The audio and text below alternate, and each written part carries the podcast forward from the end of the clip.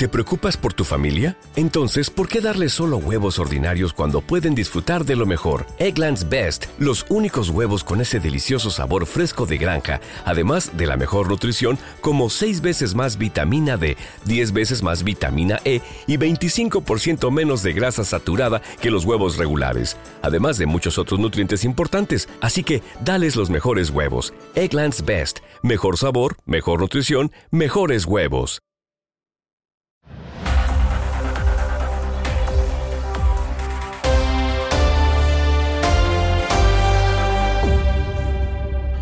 Fan Fan Podcast.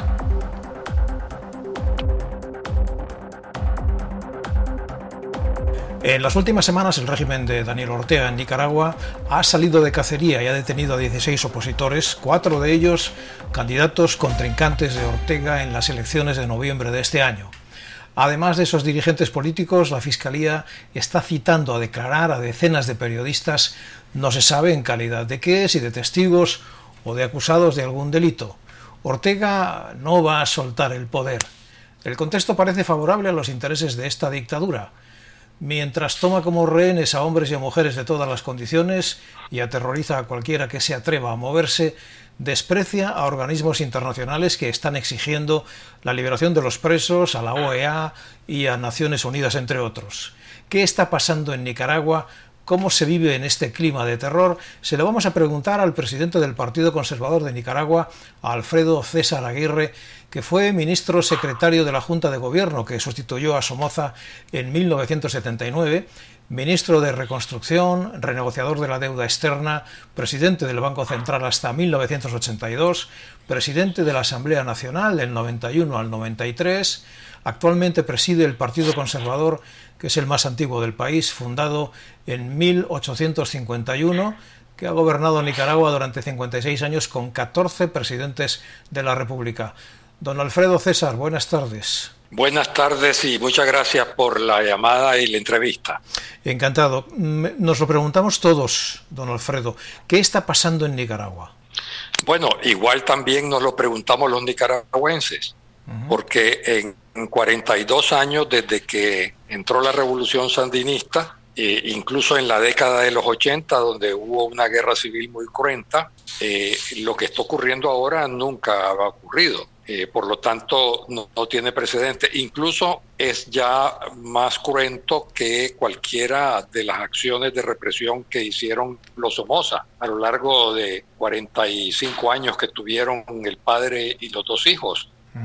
Gobernando Nicaragua. Es algo verdaderamente sin precedentes. Ha meritado el rechazo y la condena de todos los sectores nacionales y de todos los internacionales. Es decir, los únicos que se han solidarizado con Ortega en esta circunstancia es el gobierno de Bolivia, que tiene el mismo perfil de socialismo del siglo XXI de Chávez, Castro, y una pequeña isla que se le llama la Mini Cuba en el Caribe, que es San Vicente y Grenadinas, una isla de un poco más de 100.000 habitantes, que tiene un gobierno represor igual que el de Cuba. Entonces, verdaderamente sin precedentes, y el aislamiento internacional que está ocurriendo para este régimen es igual, sin precedentes en toda nuestra historia, lo cual llevará pronto a que, si esto sigue, tendremos repercusiones económicas y sociales gravísimas.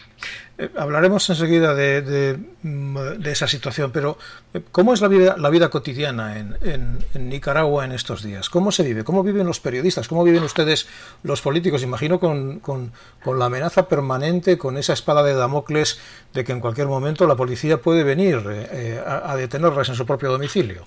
Sí, la situación es muy tensa, ahí se refleja en las calles, hay menos circulación de vehículos, de gente, hay un gran silencio, nadie quiere estar, digamos, provocando una detención, pero hay comunicación fluida entre los dirigentes opositores que estamos al régimen, y además con los medios de comunicación y periodistas independientes que siempre hay, y por supuesto también con los dirigentes del sector privado, que se encuentran sometidos ahora de la misma forma a esta amenaza de detención, porque ya hay dos de ellos que están efectivamente en prisión. Hay elecciones previstas para noviembre de este año. ¿Se puede hablar en esta situación de unas elecciones libres, justas y transparentes? Por supuesto que no. El 7 de noviembre están previstas las elecciones, pero no hay ni una sola condición para que sean previstas como elecciones libres y justas, competitivas, y más bien están cerrados todos los cauces por diferentes maneras. Hay partidos cancelados, incluyendo el Partido Conservador que yo presido, legalmente cancelado hace un mes, simplemente porque expresamos nuestra protesta ante la situación de una reforma a la ley electoral que, en lugar de mejorar las garantías y transparencia del sistema electoral, lo echó para atrás, uh-huh, incorporando en la misma regla electoral estas leyes represivas que violan los derechos constitucionales abiertamente y están siendo utilizadas como el argumento, digamos, judicial para encarcelar a todos estos dirigentes nacionales. Y adicionalmente a eso, tenemos, digamos, el dictamen de todos los organismos especializados en observación electoral que han observado las elecciones de Nicaragua por décadas, en donde unánimemente dicen ellos que no hay ninguna condición ni garantía para una elección libre y justa. Uh-huh. Tanto lo dice la OEA, como lo dice el Centro Carter, como lo dicen los especialistas electorales de la Unión Europea y otros organismos. ¿Qué puede suponer, qué consecuencias tendría la perpetuación de los Ortega en el poder? Bueno, se están saltando todas las reglas de la elección y por lo tanto nos encaminamos en un poco más de 4 meses a una elección ilegítima que no va a producir un gobierno aceptado por el pueblo de Nicaragua ni reconocido a nivel internacional, y por supuesto que la situación económica y social va a sufrir un deterioro extraordinario, el desempleo, la pobreza y tal. Es decir, Nicaragua va hacia un abismo económico y social por estas acciones de represión generalizada que se están dando a pocos meses de unas elecciones que debían haber sido libres, justas, transparentes y observadas en forma internacional para poder certificar que efectivamente se respetó la voluntad del pueblo contrario. Uh-huh. Y bueno, al final de este camino lo que se hace es que se vive unas violaciones de derechos humanos generalizadas, pero también un deterioro enorme de la situación económica y social, del desempleo y de la pobreza. Ya vimos una sublevación violentamente reprimida en 2018, ¿podemos volver a ver escenas similares? Eso, por supuesto, eso no se puede descartar, porque cuando el pueblo no tiene avenidas de salida civilizadas, pues obviamente la rebelión es lo que busca, tal como ocurrió en abril del 2018. Hay un aspecto significativo a lo largo de nuestra historia. Nicaragua ha sido, en sus casi 200 años de vida independiente, un país muy violento, en donde hemos tenido consecutivamente revoluciones por un lado, o golpes de Estado militares, o revueltas con violencia armada para resolver cambios de gobierno, para resolver conflictos internos que no se resuelven por la vía civilizada del diálogo, etc. Hemos tenido en nuestra historia unos cuantos espacios y periodos de tiempo en donde hemos logrado y podido disfrutar de una democracia con libertades plenas.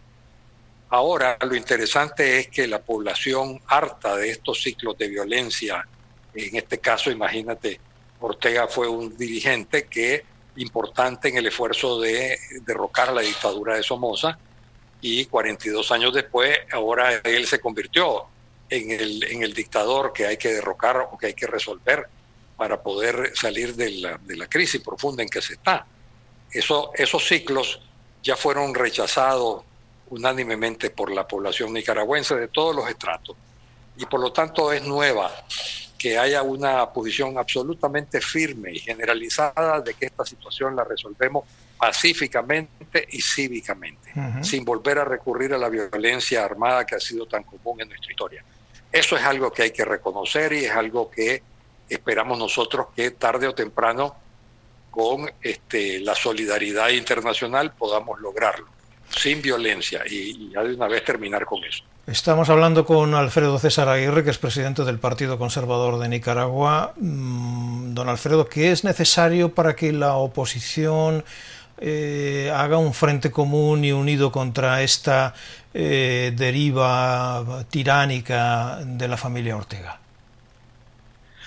Bueno, se ha sumado en Nicaragua una particularidad de nuestra historia a la natural desconfianza que existe entre el centro derecha y el centro izquierda en todos los países, incluyendo en España.